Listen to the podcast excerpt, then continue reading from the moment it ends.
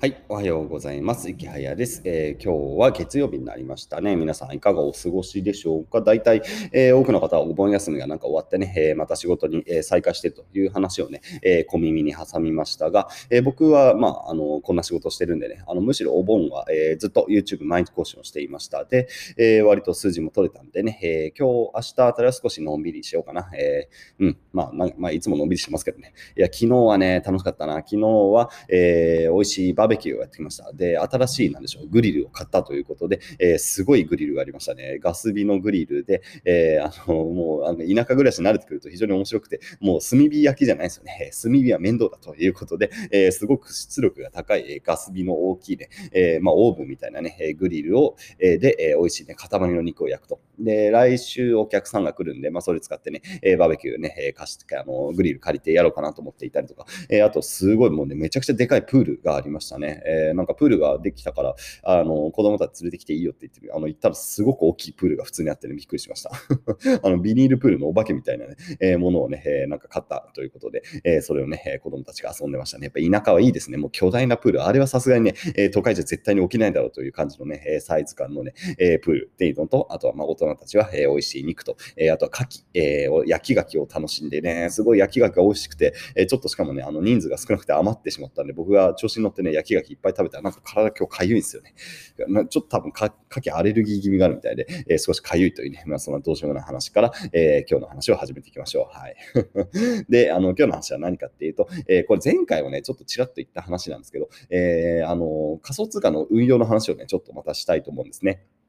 で、いわゆるね、えー、DeFi という言葉がございまして、まあ、分散型金融、Decentralized Finance というね、えー、まあ、一つのジャンルがございましてですね、このね、DeFi が今ね、めちゃくちゃ熱いんですよ。えー、海外の方ではね、あの、銘柄によってはもう100倍近い、え、値段がついてる銘柄もあったりの、え、あとは僕自身も使ってますが、あの、普通に資産運用として見ても、年率、年利で大体10%ぐらい増える、え、今、資産運用の感じの選択肢になってますね。まあ、これ、あの、まあ、今は、え、年利で10%ぐらいって感じなので、まあ、ここから下がってる可能性はあるんですが、まあ、直近だけ切り取っていくと、年利10%どころか、今、えー、今日の数字は僕は年利15%ペースですね。で、年利15%で増える資産運用って、まあ、それはもう、え、本当詐欺じゃねえのみたいな感じなんですが、えー、今現状やっぱりね、ユーザーが少ない関係なのかな。まあ、それもあって、えー、非常にまあ、利回りがいいですね。なので、まあ、うん、まあ10、すごいことですからね。えー、だから年利5%以上の資産運用の選択肢を探している方は、ぜひね、DeFi、えー、見てみるといいと思います。で、あの、うちのブログ、昨日頑張って書きました。えー、書きましたよ。あのね、まあ、前から書いてるんですよね。実は2018年から僕この DeFi というのを使っていてね、あの当時から、えー、すごく利回りがいいのでね、これおすすめですよということを書いていたんですが、なかなかね、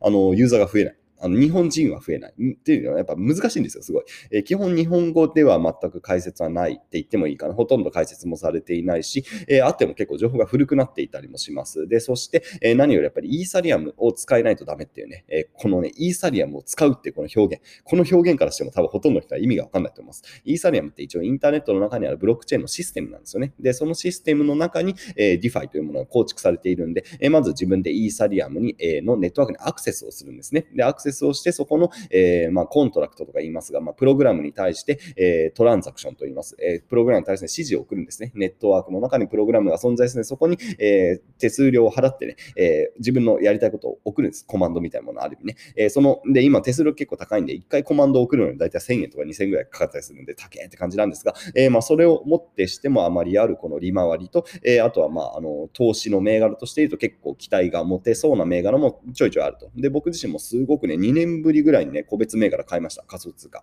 え、それはあの VIP の方であの紹介はしてるんですが、まあ、でもあのちょっと買ったら落ちましたね。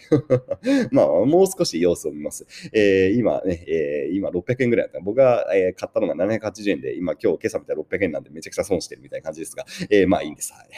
とはいいんですが、えー、まあそんな感じでね、あの、まだまだ注目の銘柄も出てくるでしょうし、まあ、あの、投資というより、あのね、あの、特定の、えー、個別のね、え、銘柄を投資するっていうよりは、どちらかというと、あの、本当に、えー、レンディングなんですよね。え資産運用として、え貸し出しをして金利を稼ぐという感じの手段。えこれで、え僕はね、え使っています。で、これまでの累計の利息、まあでも言うてもそんなでもないか。えまあ最近元本を増やしたんで、今のところ利息で言うと10万円分ぐらいの利息が入ってきてますね。で、多分このまま、え放置を続けていくと1 1年間で言うと、どんなもんだ、50万とか、えー、60万とかにはなってくれそうかな、えー、ぐらいの感じの、まあえー、資金量と、えー、スケジュール感でやっています。で、まあね、不労所得で50万って言ったらいいですよね。で、あの、ディファイに関して言うと、まあ、税金の計算も多分結構簡単、比較的簡単で、えー、普通に金利収入みたいな感じなんでね、まあ、確定申告なんかもすごく、まあ、比較的あのトレードで稼ぐに比べてやりやすいので、うん、まあ、アクセスができる人に関して言うと、このね、 DeFi やってほしいんですよね。まあ、すごくね、仕組み的にも面白いんで、えー、まあ、でももちょっとあの手数料が高いんでね、えー、少額でやっちゃうと手数料負けをします。1万、2万とかだとね、もう手数料の方が高くなっちゃうんで、えー、基本的にはロットでいったら、そうだな、やっぱ500万円ぐらいのロットは欲しいかな。えー、500万円ぐらいでこうポンとね、えー、資産運用ね、えー、 DeFi の中でやると、えー、今のところ年利で言うと10%ぐらい、つまり、えー、500万置いといたら1年後に550万になってるぐらいの感じのペース感です。まあ、これあの、ペース変わってくんでね、えー、一概にあの1年後そうなってるとかわかんないんですが、まあ、今の感じそうなってるということですね。えー、なので、もしね、えー、10%ぐらいのこう利回りっていうのを目指して、え、資産運用を考えているっていうんだったら、多分ね、これ変に不動産投資とかするよ全然ね、え、利回りがいいです。あの、まあ、不動産とね、あの、アップルとアップルでもちろんね、え、比較することは難しいんですが、まあ、利回りっていう観点だけ見たら、まあ、10%出たら十分ですからね。で、そんなにリスクも、あのまあ、人によるんですがね、あの操作ミスのリスクが非常に高いんで、操作ミスさえしなければ、えー、そこまでリスクが高いわけでもないって言ってもいいかな。まあ、あのうん、まあ、ものによるんでね、一概に言えないんですけど、まあ、僕が今回ブログで紹介している、えー、コンパウンドというようなプラットフォームに関して言うと、比較的リスクは、うん、まあ、抑えられてるかなという感じですかね。まあ、でももちろん、うん、インターネットの世界に何があるかわかんないんでね、えー、結構ハッキングで、えー、自分の資産が盗まれるみたいなことあるんで、まあ、そういうようなリスクをちゃんとカバーできるんだったら、えー、全然ね、えかなり資産運用の選択肢としてはいいものが出ていますよというのが、この DeFi というものなんですね。で、まあね、で、そういうものがあるって話をしてさ、一応、その資産運用の世界で言ったら、利回り10%って言ったらすごいことです。年利の利回りで10%って言ったらもうね、変にトレードとかするより全然稼げるぐらいの感じなんですが、やっぱりね、難しいんですよね。ここまで言ってなんですか。これ、あのー、まあ、もし配信ね、聞いてみて、見ていって、ああ、ちょっと DeFi 関心があるからって言って300万ぐらいでやってみようかなっていう人、ぜひね、ちょっと試してほしい。多分ね、無理です。難しすぎてできないと思います。っていうぐらいね、これね、えー、煽って言ってるんじゃなくて、本当に難しいんです。あの本当に難しい。あの、イーサリアムのまずネットワークに対する理解が必要なのと、えー、あとはもちろん、その、じゃあ、その DeFi って言われてるものがどういう仕組みで動いてるのかっていうのもね、えー、理解するのは結構難しいんですよ。で、あの、今今紹介しているあのコンパウンドっていうものはね、お金の貸し借りのプラットフォームなんですね。で、つまり僕が貸す側に回った時には誰か借りてくれるんですよ。じゃあその借りてる人ってなんで借りてるのっていうところっていうのは結構ね、最初皆さん疑問でつまずくんですが、もう時間がないのでそれについては解説しません。でもそういうものも、えー、疑問が出たら自分でね、ググらないといけません。ね、ググると出ますが、出ますが、えー、英語です。日本語では出てきません。えー、全部英語です。基本的にはね。お、ごめんなさい。あの、Google フォームがなってしまった。えー、そうなんですよね。えー、なので、それを考えると結局のところ、えー、日本語しか読めなくて、で、しかもブロックチェーンとかよくわかんないよと。で、イーサリアムなんか使ったことないよって人にとってはね、このね、えー